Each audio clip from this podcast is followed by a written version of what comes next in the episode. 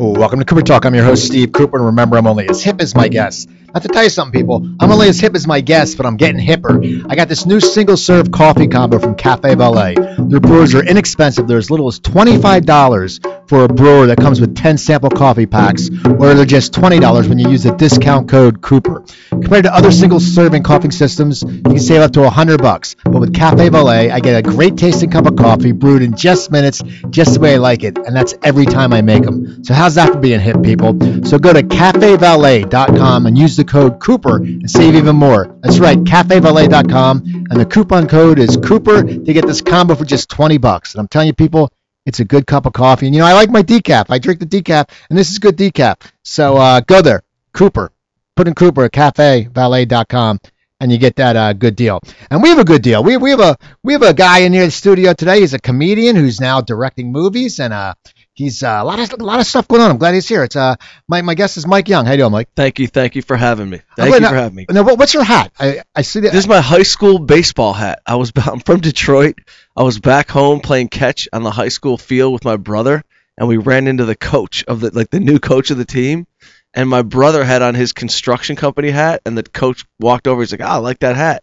And we're like, "Oh, we like got any hats? Got got any school hats?"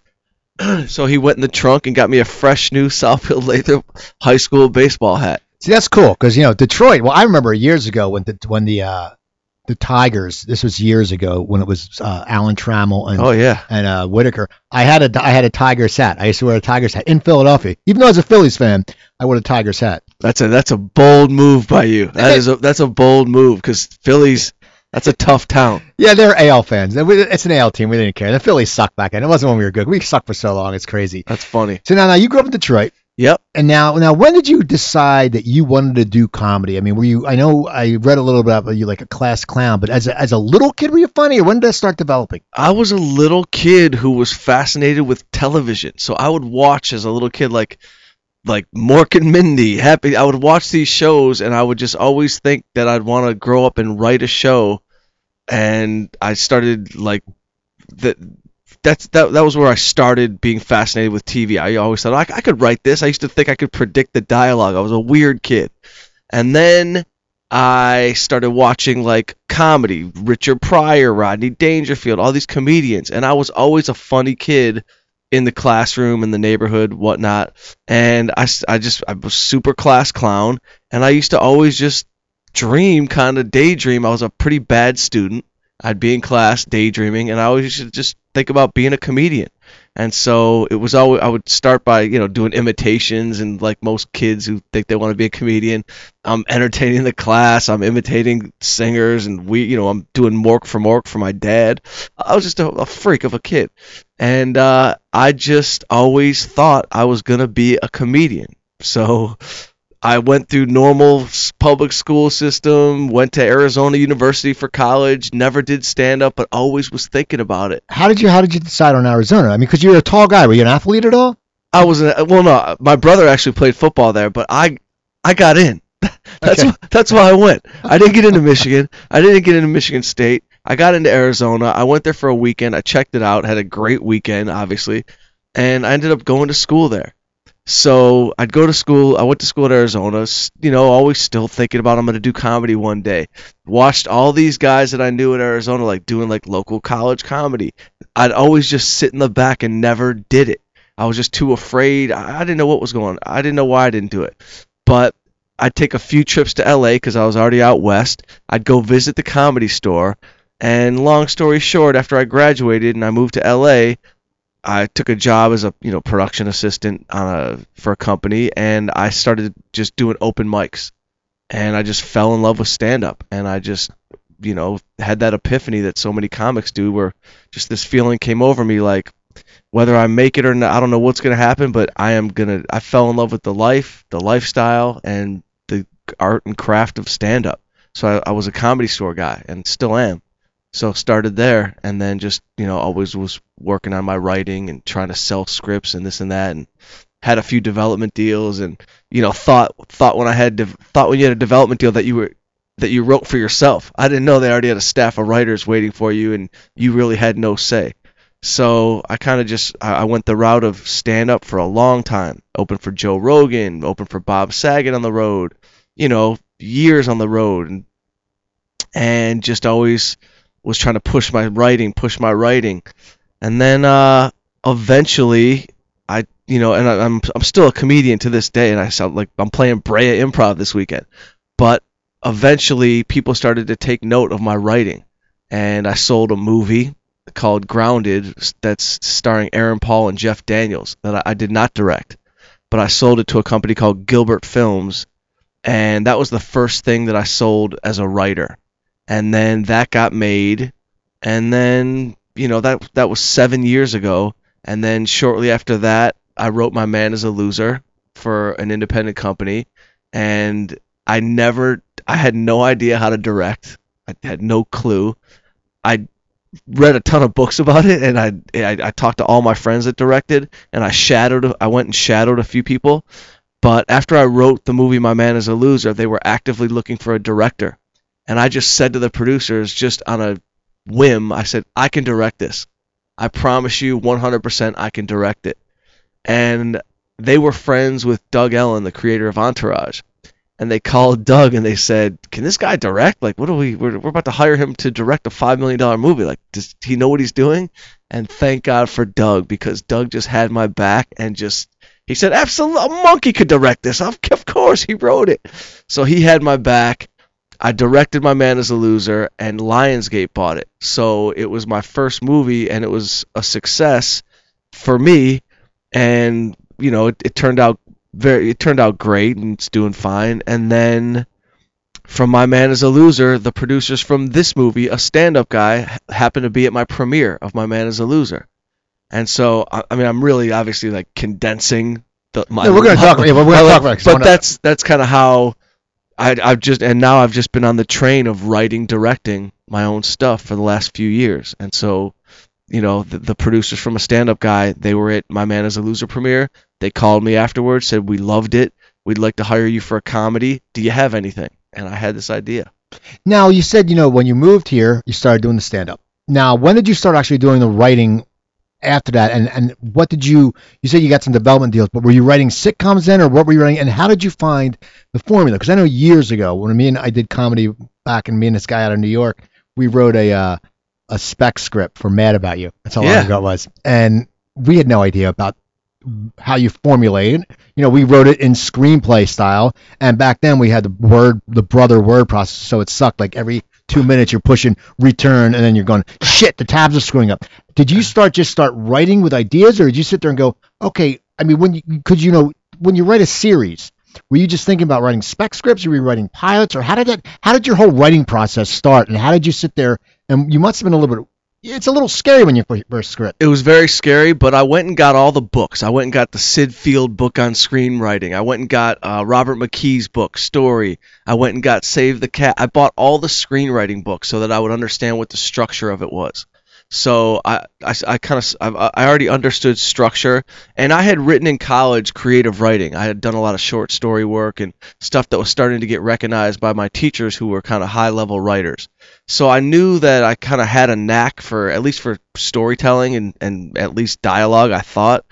And so I actually just I went and got all the screenplay books. I started to understand structure and, you know, what page certain things needed to happen on and I just started practicing and I would do weird stuff like I would like pull up The Godfather and like just write The Godfather, plagiarize for like an hour just to get in the rhythm of like writing a quality script. So that would be my exercise. And then I would just, you know, every day I would just work on my whatever the script was. So when I had my development deal for a sitcom, it was for as as talent. They didn't even know I wrote. So I go into my first meeting with Warner Brothers, and they're like, "Well, if you have any ideas, just let us know." And I pulled out scripts. I pulled out my own sitcom. I said, "Here, here's my TV show. This is what I want." And they looked at me like I was literally out of my mind, and there was obviously no way that they were going to do my script. But hindsight, looking back, I wish they would have because we, it probably would have been better than what they tried to pair me up with. You know, they so they obviously had writers that were assigned to me, but I always just I always just practiced every day. I would write, and and I just I start I started to just I did it so much that you know now structure is kind of I want I don't want to say second nature because it's always a difficult process. It's never easy, you know. Writing is just it's just it's tough. Except you know when it's flowing, it's great. But I really just practiced and I just you know studied all the books and I studied all the great scripts that I liked and I, you know, like I said, just it's just practice. You know, anybody can learn structure. I think you have to have a knack for dialogue and characters. Characters are my strength. That's that's my favorite thing is to just dive into somebody's voice and then you know put them with another character and just go at it. That's that's that's what I love about writing. I just I love diving in and then all of a sudden I look up and it's three hours later and I've just you know I got nine pages done or whatever. That's that's what I love. Now, how did the development deals come up? Because they saw you doing stand up and they said this guy has a good look or this guy. I mean, how does it happen? And the first time it happened, it must have been very exciting for you because you know we all think the same thing. I mean, be honest, you do comedy, you're doing comedy. If you go out on the road every once in a while, hey, I'm going out on the road. This is great. You never sit there. I mean, I mean, I think you're the type. We we did comedy because of the love of it. We didn't sit there. We're not, as I used to say in Philadelphia. You know, we had a group of guys it was like the group before us was like Keith Robinson and Todd Glass. It was me, Adam McKay, and Paul Tompkins and John Matta, who now is a writer. Yeah. And we just did comedy because we loved it. And if you came in like, I'm an actor, we'd be like, get out. You know, no. this, this is this is what it's about. So yeah. you were just doing comedy and loving it, and loving. You, you got you got developed. I mean, someone came up. Yeah, I was in the grind. I was doing the basement shows at the Ramada Inn on La Brea. I was doing you know every every horrible show you can do Joe Rogan saw me at the comedy store, thought I was really good, asked me to go on the road, went on the road with Rogan for a year and really got my chops down and just did so many gigs with him and it was just it was great. So I went at it for the love of comedy. I had no thought in my mind of acting. I'm not a great actor. I put myself in my movies just in little cameos. I don't you'll never see me doing Shakespeare. I'm not playing a 70-year-old, you know, legend of any sort. But I did it for the love of it, and I got into the Montreal Comedy Festival in 2003 or four, I think it was. So I got into the new faces category, and I was literally broke. I was broke. I was done, and I had a my last like 2,000 bucks in the bank, and I I spent 500 of it making a CD. So I'm with Rogan. I record my audio from my Tempe Improv gig. I turn it into a CD album. Just I just made it up called Dropping Bombs. I put a picture of myself as a baby on a toilet on the cover, and I send it into Montreal to try to get in the festival through through a friend. And my buddy calls me. He goes, "Dude, the guy from Montreal loves your comedy CD. He wants they want to put you in New Faces. You'll go to Montreal. You'll do six minutes of comedy, and you'll have three shows, whatever. They put you up, the whole thing. I'd never been to Montreal, and I go to Montreal, and I'm like I'm acting like I'm Rocky Balboa. I'm doing wind sprints in the street. I'm listening to my little six minutes on a dictaphone all day long. I don't want to get a word wrong. I'm trying to perfect this six minutes because in my mind, I'm like, this is the biggest thing I'm ever going to do. I'm stressing myself out. I got headaches in the middle of Montreal. Long story short, I do my first set in Montreal and it goes pretty well. It doesn't go great. I didn't feel like I crushed it you know, the Canadian audience was they were kind of feeling me, but I had a couple really good moments in it. After that set, Warner Brothers Television approached uh, my manager at the time, who was in Montreal, and said, "We want to give this guy a deal." I didn't even know what the hell a deal was. I literally had no money left. My manager calls me that night, like around seven or eight thirty, whatever, after my six o'clock set, he goes, they're gonna give you a deal. They're offering seventy five grand. I'm like, get the fuck. Can we swear in here? Yeah. Get the fuck out of here. So you're telling me this is what I'm saying to him on the phone. you're telling me that I can call home to Detroit and I can say legally that these people are going to offer me seventy five thousand dollars and I don't have to move back to Detroit right now. Like I, I could, this will be like a job. He's like, call your mom, tell her you got a deal. Da da da and I'm gonna go back for more money. I'm like, no, no, no, just take the 75. I don't know anything about anything. So long story short, I get the deal at Montreal with Warner Brothers. You know, they start throwing, you know, they think I look like Ben Affleck at the time. So they're like, You're this guy could be the Ben Affleck of television. So I get my deal, and it's like the best weekend of my life. Literally, I'm celebrating. My brother flies out from Detroit like I just won an Oscar. You know what I mean? He, I'm getting laid by a girl who dances in a cage and doesn't even speak English in Montreal. It's the best weekend of all time. And so that was my first development deal. And so they gave me the deal. And they're like, we're going to build a show around you. We're going to introduce you to writers. But the whole time I'm thinking to myself, I already know what my sitcom is. I got it in my head and I've already. What was it? I moved back to Detroit and I run my family scrap metal business. Just a natural, you know, evolution of just a just a natural organic story. I go back, I got a neurotic mom, I got a brother who's married to a black woman. It's basically just my life, but I'm going to make it funny. So I already have it written and nobody tells me anything. I just okay, I got a deal. I got some money in the bank. I feel great. Meanwhile, you know, after they take taxes out immediately. So what I thought was 75 was like 31,000. I'm so stupid from Detroit. I, I, I put myself up in the Four Seasons for three days to double celebrate. now I'm down to 12,000. The money's running out. And I go to the first meeting with all the executives. It's a big table, and there's like eight of them there. They're excited. I'm the new guy and they're like, and I didn't even tell my manager that I was going to do this, but I printed up my script and I had 10 copies of it in my bag. And so they're like, do you have any ideas for yourself or what you might want to, like, if we're going to look around for you, do you, any ideas? And I literally pull out 10 scripts out of my backpack and I hand them to everybody. And I go, yo, this is my show. You guys are going to love this. will be my show. Thank you so much. And my manager looks at me, and we got in the elevator after. He goes, "Don't ever fucking do that again. You don't ever." They have writers that are on pay that that are being paid to develop for them. You're not writing your own show. But in my mind, I'm thinking I'm better than them. Like, how are they gonna write my voice better than me? That's where my ignorance was. But obviously, I knew something. But so I get my deal. They pay me the money. I don't even go on a single audition for these people. I don't know what the hell the deal was. Nobody for in Warner Brothers at that for that deal. They never paired me with a writer. Nobody ever wrote a show for me.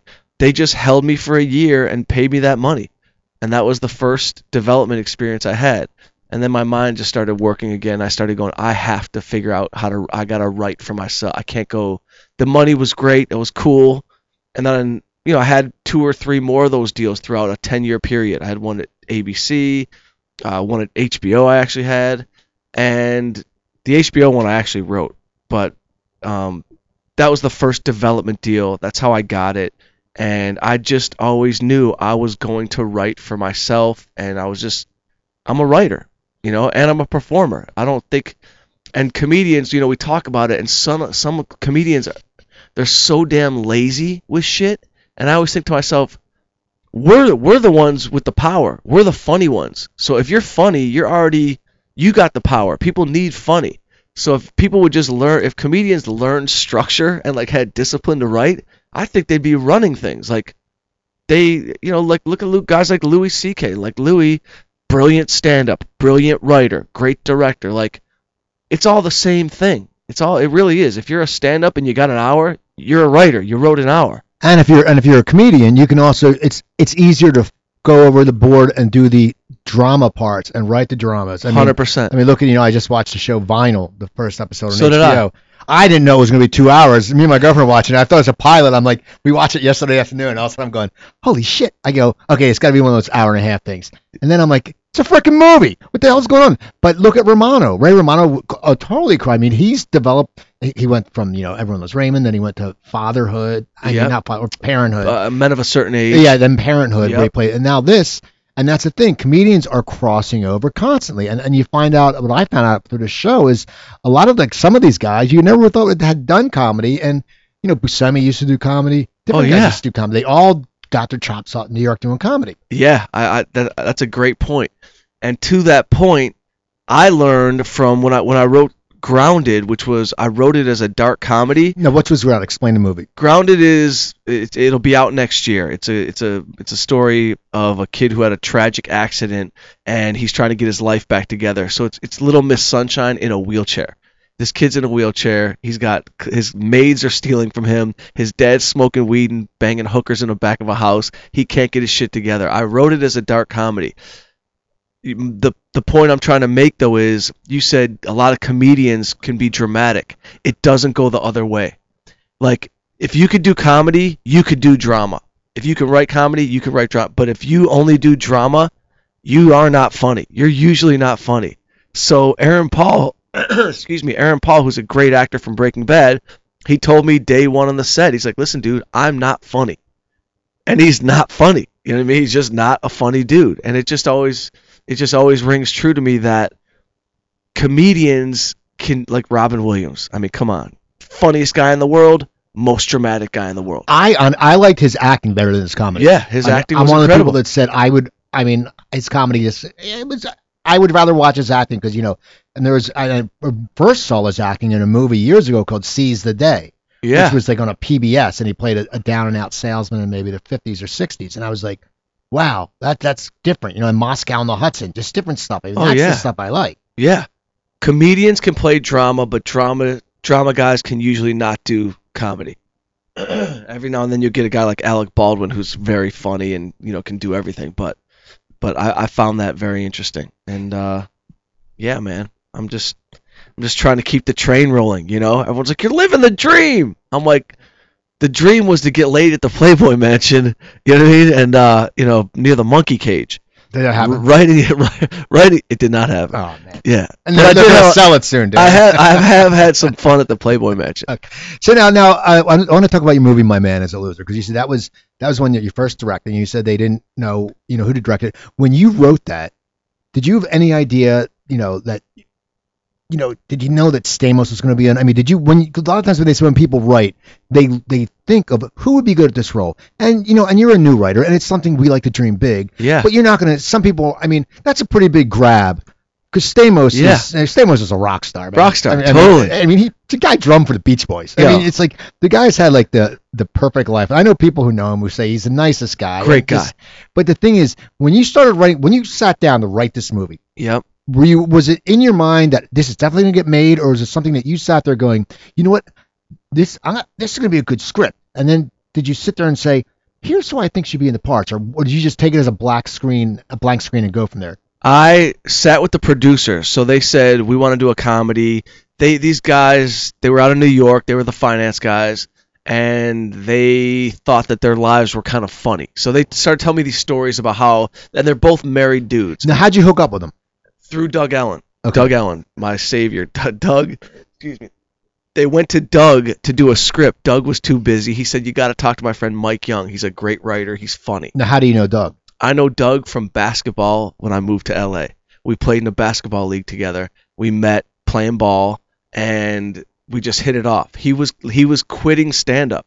Doug was a stand up for Okay. years before he got into Entourage and all that stuff.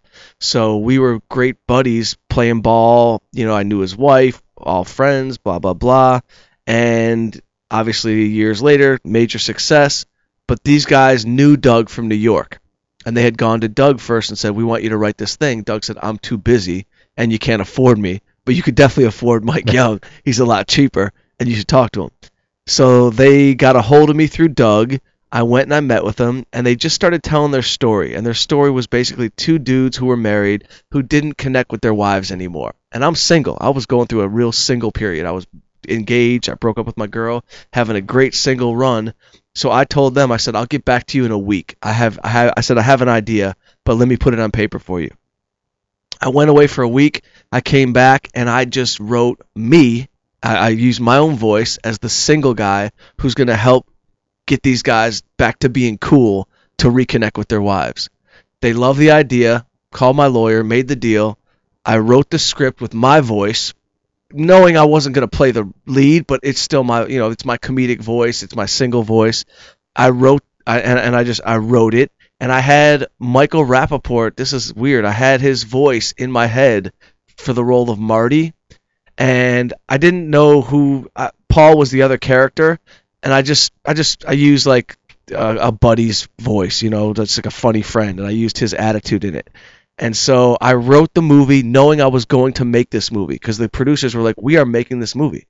and I kept calling Doug, going, "Are these guys part of a drug cartel? Like nobody makes a movie. Like nobody just says they're gonna make a movie and then they make a movie. These guys, the entire way, did not balk, and so I wrote it knowing I was gonna make it. I wrote it with my voice as the single guy, and then once we got to a place where everybody loved the script, we literally went into pre-production and we hired a casting director and I st- I reached out through my relationship with Bob Saget from years of being on the road and being good friends. I said I have a script that I want Stamos to read, and I, I said I know it sounds crazy, but we are making this movie. He got it to Stamos. Stamos called him and said, "I love the script. I love this character." He's like, "This is." He's like, you know, Stamos is like, "This is me. This is my life."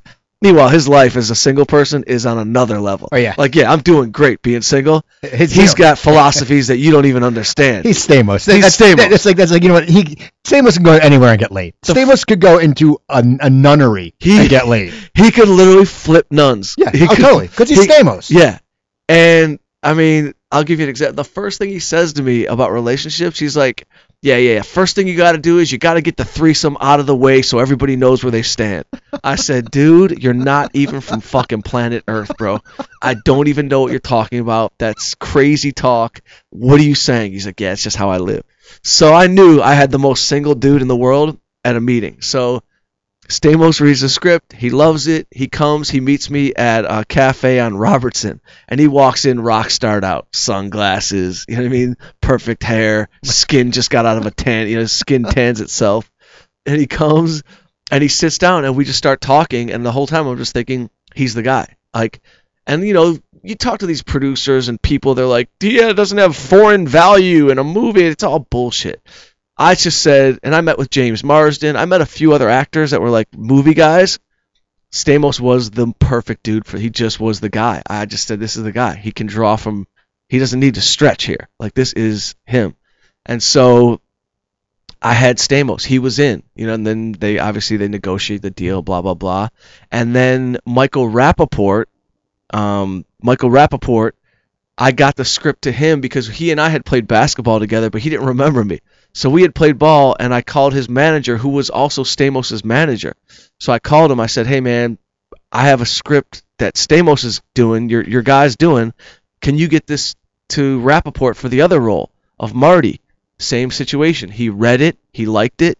We went and had lunch, and Rapaport's. You know, I'm like, dude, you remember me? I was a shooting guard on your basketball. He's like, not really. I don't really remember you, but my manager keeps saying I gotta meet you. So I meet him, and then boom, now I got Stamos and Rapaport locked in my movie. And it was amazing because Rapaport's so damn funny in real life, and he's just such a great character that I was able to kind of take his natural rhythms and apply them even more to the script. So I went and did a another pass. I would do like a full Rapaport pass on the script. And that's kind of the beauty, and that's kind of what I love about writing is when you have your actors locked in and you kind of get to know them, you know, I'm sure some writer directors are different and they just go with the script and they stick to the, you know, you follow my lead. I kind of like, especially in a comedy, when I meet a funny dude who's my guy, who's going to be my actor, I will fully write towards his voice and just make it more natural and give him, I can give him just way more to play with. So I had my two guys locked in. And then my third lead for Paul, you know, we had met a bunch of other actors, and this is a this is ridiculous, but I was on the road opening for Bryan Callen, so I know the whole time I'm gonna be making a movie, and I'm telling people this, but I'm hesitant. I'm like, I swear to God, these guys are saying they got the money, and uh, they Right. and the money is coming in, like they're already paying me. I'm I'm already paid for the writing part. I just it's just hard for me to believe that we're gonna make a movie. So I'm on the road with Callen. We're in Miami, and I'd say to Callen after a show, I go, "Bro, this is gonna sound crazy, but you would be perfect for the part of Paul in my movie." And he's like, "Come on, bro. Everybody says they make a movie. Just uh, whatever. Email me the script tonight. I'll read it in the hotel. I'll, I'll give. I, I said, just read 40 pages because no one's gonna read the whole script at- at night." Same situation. I send the script. I email it to Callen. We meet for coffee in the morning. He's like, "Dude, this is incredible. I'd be great for this. I'll audition for you." I said, actually, you don't need to audition. I think I could just give you the role, and if I can convince my producers about you, then you're in. And boom, I had my three leads. And that's how that all went down. And next thing I know, money's in escrow, all in the bank, and I cast the rest of everybody. I cast in New York, so I had my three leads coming from L.A. and I basically casted them as friends, and it was an amazing, amazing experience. You know, and it was obviously I learned a ton because I did not know what the hell was going on. Yeah, I was going to say because once you go into directing, I mean, and it's true. I, I do think that you know you knew the guys and you knew they're suited for and it's your voice. So you're sitting there, and I feel the same thing. Is if you direct, if you write something, you pretty much know how to direct it because you know exactly what it looks like to you. Totally. Now, now, true, you're in, you're new, so it's going to be weird going with someone on a Rapaport or or a Callen or you know a Stamos they're going to have suggestions. You probably seen the type that would take their suggestions because they're funny and you're a new guy. But were you shitting yourself on the first day when they went action? Were you like, Yeah. what, what do I do, man? Because I heard I heard the Farrelly brothers like they directed the first movie because they didn't know what to do. They just they, they're like, yeah, we can direct it. And they okay. And they're like, what are we doing though? We, we got a cinematographer. Because Yeah. most people, you know, you sit there and you go, you know what it looks like, but you probably don't know much about. Cameras? Yeah, you don't know any of that crap. I said zoom. I, I thought you could zoom in. I didn't know you had to change the lens. I literally, I was like, yo, zoom in on his face. Get it. They're like, you know, we don't zoom. These are four hundred thousand dollar cameras. They don't zoom. We change lenses and we go from there. So I learned. Obviously, I learned a lot. Now, granted, I had, but my buddy Kevin Connolly is a director. I went and shadowed him on a couple projects. I know a few other directors. I went and studied some of their stuff. I read a couple books on directing. So I did not go in blind, but it doesn't matter what you read or who you talk to. When you get on the set, that's when it all goes down. So I really, it was trial, it was trial and error, trial by fire. And yes, I was shitting myself. I wasn't even shitting myself. I was eating my insides. Like I lost like 14 pounds, and I was eating every day, all day. Like I don't know what happened, but my nerves had eaten eaten themselves. And so, but I played it cool, and I made sure my DP, and I knew my DP was going to be the most important dude next to me. So obviously, I got super prepared with my director of photography, who was who was great. He's a professor of of cinema. His name's Harlan Basmajian, and we we met every night before before the day of shooting, and we just went over our shot list, and we just got super prepared. And so, yeah, I just I went in as prepared as I could be, and I had a great time doing it. And I took suggestions, you know. And I, listen, I I read up on everyone. I read Playboy's interviews with all the greatest directors, and I read all their stories. And everybody has a different style, and some directors don't take suggestions. And then there's guys like Clint Eastwood that, if the grip gives him a good idea, he'll listen. So that's naturally the type of guy I am. I like people, and if somebody gives me a great suggestion, I'm totally open to it. So I just stayed flexible, and you know, also made sure we stayed within the framework of the story. But it, it, I got I got lucky and blessed, and everything went great. Were there days of tension? Yes. Were there moments when Stamos made me nervous and was like, "Does page 22 connect to page 62?" Because I looked at it yesterday, and you know, and would I really say this to a girl? And I, I'd have to have conversations with him where I was like, "Listen, John, I love you." But you don't know what a normal human has to say Right. to a girl. Like you just have been famous since you were 12. You and you're the best looking guy in the world. You don't have to say anything. You should do a silent movie Right. about this guy, and you'll still be great. So there were, you know, I learned so much that when it came time to do a stand-up guy, I just was able to like, boom, I just saw everything faster, and I was able to just keep things moving quicker, and you know, and I, I could speak the language a little better, and I knew more about coverage and how to get the shot. So it's uh it's a learning process and it's like my favorite thing about this whole thing that we're involved in and you know this from stand up is that there's no ceiling there's Right. just no ceiling so like then you could just keep learning and getting better and getting better and sometimes you might be worse but I just like that you could that there's just no ceiling you know to this whole thing you know How I- long? How long into the movie did you actually start getting your confidence? Because it's your first directing. I mean, I mean, it's something. It had to come apart because you have. I mean, as a comic, we have the insecurity, but we you still have the balls to get up on stage and, and own a crowd. How long till you sat there and went, you know what? Screw this shit. I'm I'm not. I, I'm gonna eat a sandwich. I'm gonna put on a pound or two. yeah yeah yeah I mean, how long? I would say one after the first week of my man is a loser, um, I got my confidence. I started to just see okay, you know, we're, we're going over, over, medium, medium. I want to get. I started to get in my rhythm, and just the movie that I saw in my head was starting to play out as the, you know the movie that we were shooting. I would say after seven days of rigorous shooting and all day, that's when I started to get a little confidence, and you know, really just get my feet under me. And then it was like a four week shoot, and so for the next three weeks, I really just had my confidence and you know, it's it's like you just have to be prepared for everything to happen, but just just I don't know. I just I started just going in prepared, knowing what I wanted to get, and just and I just kept it flowing. So I would say after one week of of real shooting all day every day, that's when I started to get more confident. And then on a stand-up guy, it was just it was a smaller budget, and I just really loved it. I almost loved the experience more because I was actually able to just breathe. I wasn't so nervous going in, and you know, I just it was just I had more confidence and I knew what it meant to hold for the actors. Like my man is a loser. I kept cutting. I'm like, cut. Okay, let's do it again. I didn't. Re- I didn't even know. No one told me you can just say hold. Give me that again. Yeah, I was burning film left and right. I was wasting money. so it was a first film, amazing learning experience. It came out great. I thank God, and you know everybody just did a great job, and I couldn't be happier that it's out and you know doing pretty well. And then on a stand-up guy, it just became an easier thing to manage. Well, stand-up guy dropped Friday. No, when Tuesday came out Tuesday. Last Tuesday. Yep. Okay, so now you said at your premiere you met people who sat there and the first premiere and wanted you to do this movie. Yep. Now, had you already had a script in mind when you were sitting there? I mean, because you seem like you're trying to keep in advance. Like you seem like, I mean, I'm sure when you're directing and after the directing, you have to do get sitting all the editing and then all the crap. Like I, Shawn Ryan from The Shield said Yeah. when, when his show wrapped. Yep. You know, everybody's gone. Like the last, time everybody's gone for like two weeks. The actors go first, and this goes, but you're the last one to leave. So you're the last. Absolutely. To leave. But when you were when you left your that movie before Stand Up Guy, were you ready? Did you already have the the project in your pocket that you wanted to make, or did you have to sit there and wait till someone said, eh, you know, because you, you you did the first. It was a people. You had a great cast, and. I mean, what happened? I had it in the pocket. I actually had this idea of a gangster going into witness protection.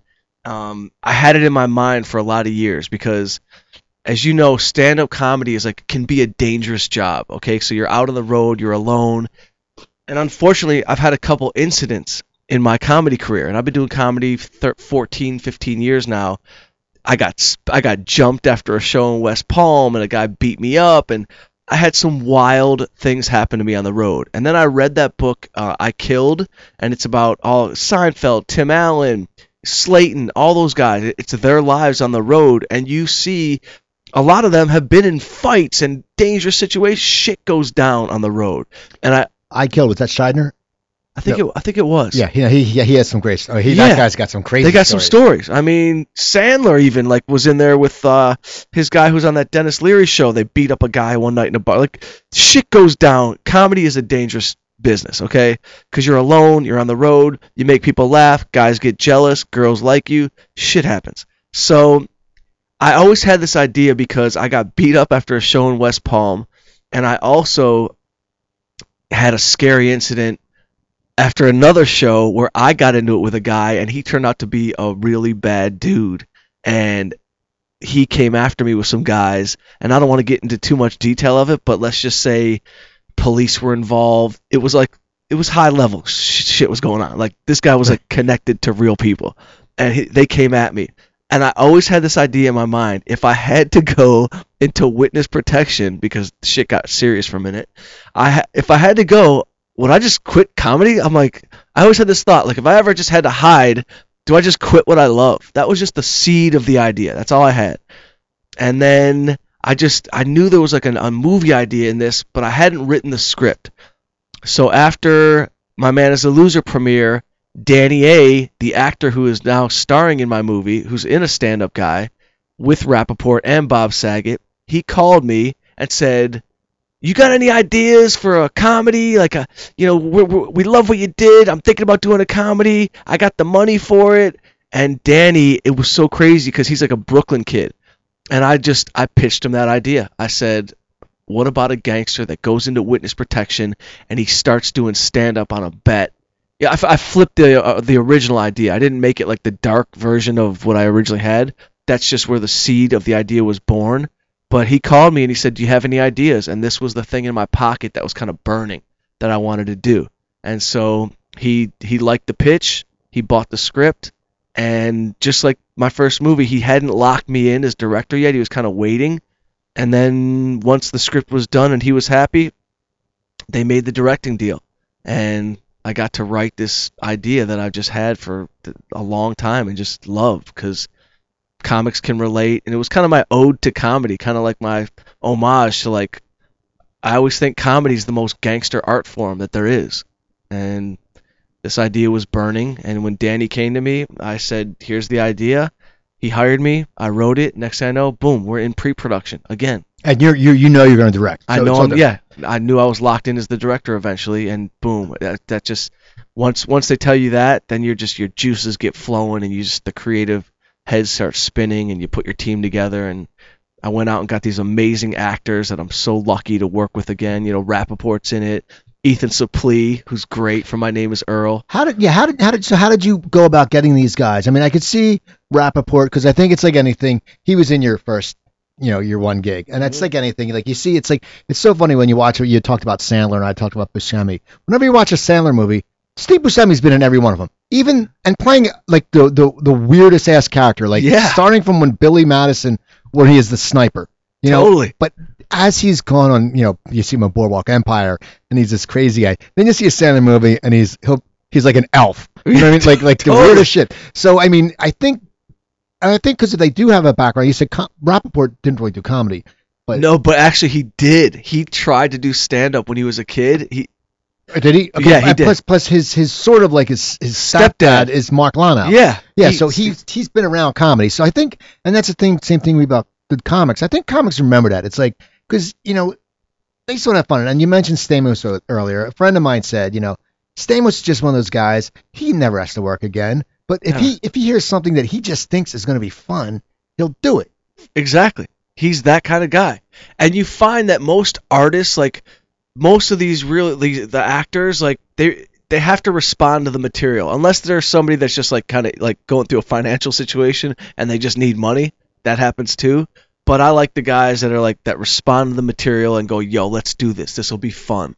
And that's what I was fortunate enough that happened on a stand-up guy. So again, Rapaport read the script. He was only in a small role because he didn't have time for his, his schedule. So I knew I only had him for a couple days. So I just wrote as much funny shit as I could for him in that two days. And he plays a hilarious small town sheriff. He plays the sheriff in the town that the guy goes into witness protection in. So it was great. I, I got him and Ethan Suplee. I've known for years through mutual friends, and he plays a marshal. And Ethan is just like a, you know, he's a super talented actor. And I basically called him. I said, "Listen, man, we're gonna shoot this in New York. If you're available, I got a great role for you. You're gonna play a marshal who's a corrupt marshal, and I want you to just play the soul of Nick Nolte. That's what I said. Like just the you know the dirty 48 hour Nick Nolte. You know, just like filthy. You're tired. You're drunk. And he came, and he just came tired, and he killed it. And so I knew him from a relationship, uh, just for years of fri you know mu- mutual friends. And Danny A, who's my lead actor in this, he knows a lot of the same people too. So he was able to make some phone calls and get some great actors in there. Um, I mean, at one point he had me on the phone with Sofia Vergara. She was going to play the the the Mexican prostitute that the marshal gets together with, but her schedule got mixed up. So we got Lucila uh, Solas, who's a great actress, and she did it. But you know, you, you you go for your relationships and your friendships and the people you respect, and you know you can have a great rapport with, and you know they're going to deliver for you. And then once you tap that out, then you go into regular casting. Now, have you gotten Saget because of your relationship with him? Totally. Yeah, Saget the same thing. I had this ridiculous role for you know when he's in the program, he's in a country town. So and he's at an open mic spot, like a you know just a dirty you know junkyard dog open mic place. So I thought wouldn't it because Saget already is a great he actually plays guitar obviously in his in his set, And so I, I developed a character named Mel who's heartbroken, and at all the open mics, he just sings songs about stalking his girl, getting her back, what's going to happen when he get, you know, these ridiculously dark songs. Sent the script to Saget, and he was in. And he's like, I'm in. And all of a sudden, I got Saget calling me at one in the morning, rehearsing on the phone. You know, how's this sound? Never saw myself as a stalker. you know, so it was super cool, man. It, it was it was really cool. And you got Wass Stevens. Wass. Do you know Wass? I don't know. I just I just know him. I I know him from I, I watched that show on uh, TNT. Public Morals. Yeah, Yeah. and that's how I got him because he just he looks familiar and he's he just he the the part he plays because I grew up back east so Yeah. you know he the part he plays he just looks like he's that guy like that that gruff and my girlfriend's Italian so you know the, the whole thing and I had, I had you know and he just looks like that guy and he just one of those guys I'm like but he lives in New York Yeah. He is that guy. I don't know if you know about Wass, but first, so Wass was friends with Stamos. Wass was in my first movie. He's in My Man is a Loser. I met him because he is like the most famous doorman in New York City. He's the guy. You go to a club, Wass is at the door in a full fur coat, probably making ten thousand a night cash from people that need to get in. So he's legend. Stamos introduced me to him, and Stamos was like, "Dude, he's a great actor. You gotta, you gotta hire him as an actor." So he did a great job My Man is a Loser. I called him again for a stand-up guy, and he's great. So Wass is like he is that guy. He's a legend, but he's not Italian. He's Jewish. Okay well let's see okay, Yeah, well he's I, like Jewish hood. He's like a, he's like me. Like I used Jewish I, hood. used to do a bit about that in my act years ago about uh, I grew up in a Jewish town and I said they were Jewish Guidos yeah, And now we got a whole thing, you know, like the gold, the chain with the gold star, like just everything was different. But yeah, but that's very similar because we, they're like, yeah, so cut from the same cloth. yeah, for sure. exactly. Oh yeah, totally. So now, now, why do you always choose to shoot in New York? You know, I just got lucky my last two movies because a stand-up guy, uh, my man is a loser. The producers were from New York. They wanted to be around home. We could have shot that thing anywhere, but we were they were willing to spend the money. It's obviously a little more expensive, but you do get the tax rebates. And I was just like so lucky to be able to shoot in New York City, my first movie. It was unbelievable. And then when I wrote a stand-up guy, I wrote it as a Brooklyn mobster is going into the program. So first choice is to do New York. We looked at we looked at Atlanta, we looked at New Orleans, and it wasn't really that much more. We weren't going to save that much more money by going. And my guys were, were from, some of them were from New York, and they just said, you know what, we're doing New York. Obviously, the budget was a little smaller, so like my accommodations weren't as great. I was in a tiny studio apartment, freezing, and I'm not complaining, but In Brooklyn? in uh no our office was in Dumbo in Brooklyn but my apartment was uh upper or middle midtown like or 26th and or Ch- it was in Chelsea actually I forgot it was in Chelsea next to a bunch of flower shops I went home and sneezed every night but so I just got lucky on my first two movies to shoot in New York it wasn't really by any major design you know being from Detroit I want to go back and shoot in Detroit you know I want to go home and shoot something but New York was incredible I mean there's just it just it's the best city. It's- Now, now, how do you prepare yourself for the premiere? Because the bottom line is, it's it's not like you're just a director. It's not like you're just a writer. No. It's you're both. And yeah, the cameo, but you have to do the cameo because everyone does a cameo. If you don't, if you don't, if you write and direct a movie, you, you don't make do a cameo, you're sort of a dick. I mean, Yeah, it's like you're a you, sucker. you have to be in it. I mean, Scorsese's been doing them forever. Yeah. You know, he just and he's his mom. He puts his mom in him. You have to do that. Now, what is it like when you're sitting there? When did when did the movie? Was there a premiere? Yes, Tuesday, the day it came out, we had a major premiere at the ArcLight Theater. So we had a sold out 250 seat theater at the ArcLight. My family flew in. My mom, my brother, my sister in law, my friends from Detroit came out. It was like a big thing. So obviously, I was a nervous wreck. Everyone's like, Aren't you excited? This is the biggest day. You should be so proud. But I am a neurotic Jew in my core DNA. And I'm also nervous that, you know, what if they don't laugh at the right parts? I've already, we already did a few screenings. So I already knew the movie was playing pretty well. And I knew people were getting it. But you know, it's LA, and you got different people, and they're like kind of you. You might get some like stuck-up people that don't want to. La- I- I- the hipster Like, they, like, they bullshit. sit there, they're like, oh, oh, that would never happen. And you're like, shut up. Yeah, Yeah. shut the fuck up. This is a comedy. Sit back, turn your brain off, enjoy the comedy for what it is. I'm, you know, this is it's just a comedy. Don't let's not talk character development today, Right. Mr. Do with a fucking man bun. All right, go write your weird critique. So obviously the premiere goes down, and I am definitely nervous. And you know, we sold the film to a company called The Orchard. So The Orchard is there, and they give a speech in the beginning. You know, thank you for coming. We're very excited about this movie. And they turn the then they give the mic to me, and so it's just me and 15 years of stand up. I get on stage no problem, no nerves. I mean, I still a little nerves, but like no big deal. But at my premiere, Right. I'm basically shaking. You know, and I'm just talking. I just have a beat sheet of names that I don't want to forget. I start rambling. I, I thank, you know, Danny, Michael Rapaport, Bob Saget. I thank everybody. Of course, I forget to thank like two of the main producers. And I don't sit and watch the movie with everybody. The lights go down. I go to the back side of the ArcLight Theater and I just stand the whole time and I pace when I because I just I know it's my baby, so I know every damn word that is coming out, and I just I'm already predicting the laughs, and I'm I'm just psycho during this moment. And you know, like I said, I've read about every one of my favorite directors and writers. They all go through the same thing. They rarely ever watch their movies again.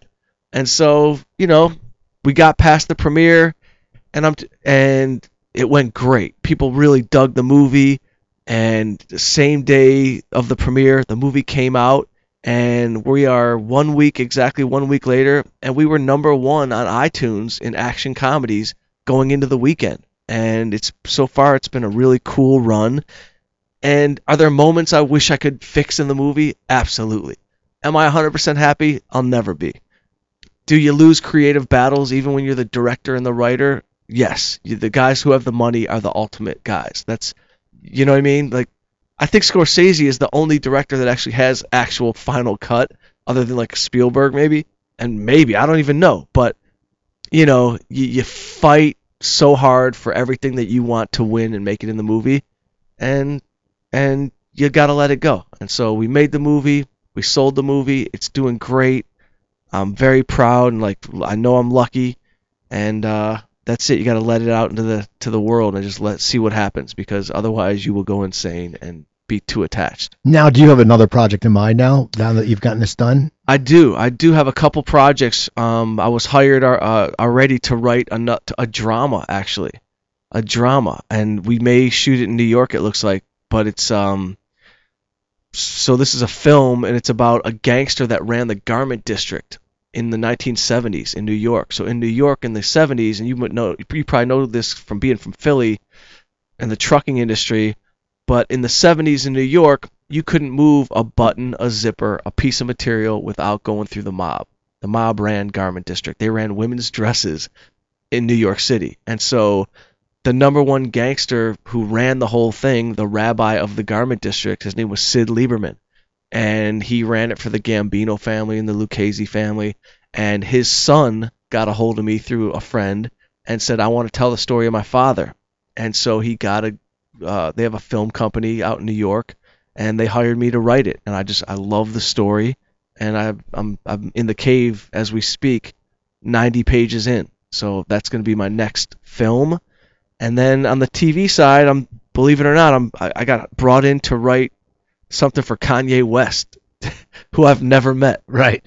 so i'm writing a comedy. I'm writing entourage set in the world of hip hop for kanye's people and i've never met kanye but we have a deal at warner brothers and i'm writing right now I'm we're going to pitch Warner Brothers is the studio for us and we're going to go to the networks and start pitching. So I'm in the cave, I'm busy, you know, just sweating over the computer, getting dandruff on my eyebrows, you know, just dehydrated.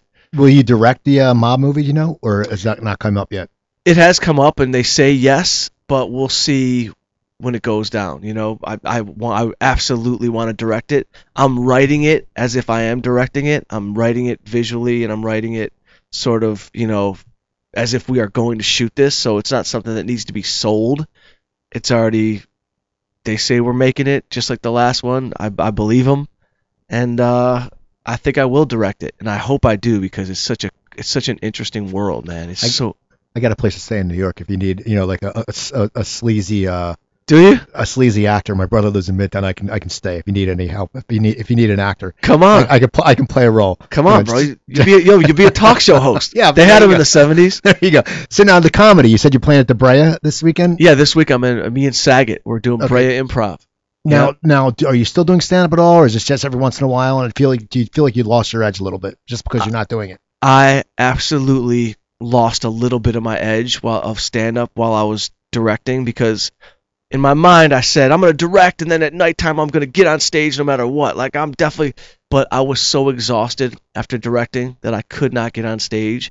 My brain was gone. And so ever since post production, the last probably five months I've been back working the stand up muscle again. So I'm I'm I'm loving it and I'm finally like cracking through some new material. So I am back feeling good on stage. So I'm not I'm not giving up stand up. It's just something I love. It's my first love probably out of all this. And until they just say you're not funny anymore and you're done, I'm just I'm gonna keep doing stand up. And I hope to, you know, just keep riding it out. Now, do you perform during the week at certain places? Are you still hitting the comedy store? Where where where can people find you to do stand up? If, if besides Brea, but like if they're just singing. Yeah, come to the comedy store this Thursday night. I don't know if this probably won't be out by Thursday. Yeah, you'll you'll, you'll Oh, play well- uh, tomorrow. What Wednesday? Oh, great. Yeah, Thursday night I'm at the comedy store in the main room. We're doing a big show there. Me, Chris D'Elia. Um, it's a, it's a good lineup. I can't. Uh, Morgan Murphy, I think, is on the lineup. So yeah, I'm at the comedy store in LA, and I'm at the I'm at the Improv and Laugh Factory, all the regular spots. So yeah, you could just find me and come come check me out. You know, the comedy store, you call in your spots on Monday. They give you your schedule on Tuesday. Sometimes you get these weird spots. It's like I've done two movies already. I got to deal with Kanye. I'm still getting a midnight damn spot at the comedy store. It's like, who do I need to talk to to get a quality spot over there? So it's just that's that's that's the irony of our business, and that's that's this comedy store. But yeah, I, I love stand up, and I, I can't wait to be on stage. Well, make sure Kanye pays you because he's fifty three million dollars in debt. I, I'm gonna tell Kanye, listen, bro, if we get a hit show, I'm helping you out. Like Right. I'm gonna get your money back. That's my my dream brain is like Kanye. I'll get you out of this debt. You could, if you have a hit TV show, you could do really well. But we'll we'll see what happens with that. You know, I've been developing it for a while with them. I go through like one of his guys, and I literally haven't met Kanye. I don't even need. I don't care if I meet him or not. I just want to try to make a hit show and put his name on it, and and see where it flies. Now, for your next movie, do you want to have a bigger role in the casting? Do you already have ideas who you're going to use for your movie? Who you would like to use? Um, I do. It's an older, you know, Sid, the, the the lead is an older guy. He's in his 60s. So in my mind, I've got like these, you know, uh, just old, you know, lower De Niro's age. In my in my dream brain, I'm going after, you know, the De Niro's, Jon Voight's, Pacino's. That Right. in my dream brain. That's probably not going to work. Right. So then I gotta start to think of other casts. But yeah, I hope to have some some uh, you know, great cast in there, and you know, I don't see Stamos playing a 60 year old Jewish gangster in the. Uh, No. You know what I mean? He's just he. You can't ugly him up. You just can't do it. There's Oh. not a, there's not a makeup artist Yeah, in Hollywood. I know. It's like do you know. I want to thank you for coming on. Thank Uh, you. Now, no. Give all your uh, give all your stuff. Give all your stuff. Okay, let me see. I'm the worst social media guy, but I'm getting better. On Twitter, you follow me at Real Mike Young. On Instagram, The Real Mike Young. My podcast, which is called Stories That Need to Be Told, you can find it on iTunes, Stitcher, all that, and play it. Stories That Need to Be Told, Mike Young. And uh, go watch a stand up guy. I promise you, you will be entertained. It's out on iTunes and on Amazon, and uh, just you know, have a night in and enjoy a, a fun comedy with some heart. And your website is MikeYoungComedy.com. I have a website, MikeYoungComedy.com. Every day, every time I need something done, I have to call a guy in Philly, he really is in Philly. I, I don't even know how to work my own website. Well, that's yeah, it happens, man. So anyway, so people follow him. Go see the movie. Go see the movie. A stand-up guy, and yeah, just you know, you go, go buy it. You know, it's not. I mean, what's it cost? On Five bucks to rent, twelve dollars to buy. Go buy the movie. I promise you, this will be something that you will have a lot of laughs. And there are there's so many moments. You know, I'm a fan of like the old Mel Brooks stuff. You know, so he always had these moments that you talked about, comedy moments. So I'm hoping people, and they are already are talking about these little moments in the movie, and it's just a fun cast, great guys. that's It- good. Well, it- the- enjoy it. Well, check it out, people. Please check it out. Also, uh, follow me on Twitter. It's at Cooper Talk. That's at Cooper Talk. Uh, go to my website, coopertalk.net. I have, God, 475 episodes up. You can email me, Cooper at coopertalk.net. I'll get back to you. iTunes, Stitcher, Cooper Talk, Always search one word. If you have a uh, cell phone or tablet that's Android, go to the Google Play Store. There's the Cooper Talk app. Uh, also go to cafevalet.com, cafe, C-A-F-E-V-A-L-E T.com. Get their starter kits, regularly 25 bucks. Type in Cooper, it's 20 bucks. And go to my other website, stopthesalt.com, my low sodium cookbook. After I got out of the hospital, I wrote that. It's an easy cookbook. There's no pictures to intimidate you, no major list of ingredients. So buy that. You can get it on on uh, Amazon or Barnes Noble, but if you get it at stopthesalt.com, I make more money, and then I will also sign it for you. That's what it's about. So go check out the movie, A Stand Up Guy. I'm Steve Cooper. I'm only as hip as my guests. Don't forget, drink your water, eat your vegetables, take your vitamins, and I will talk to you guys next week.